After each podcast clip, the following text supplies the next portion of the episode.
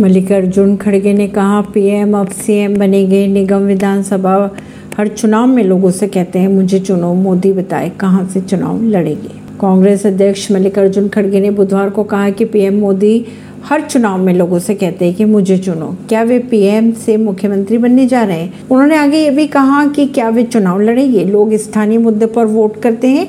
लोग मोदी सरकार में महँगाई, बेरोजगारी से अब तंग आ चुके हैं। परवीन सिंह, नई दिल्ली से।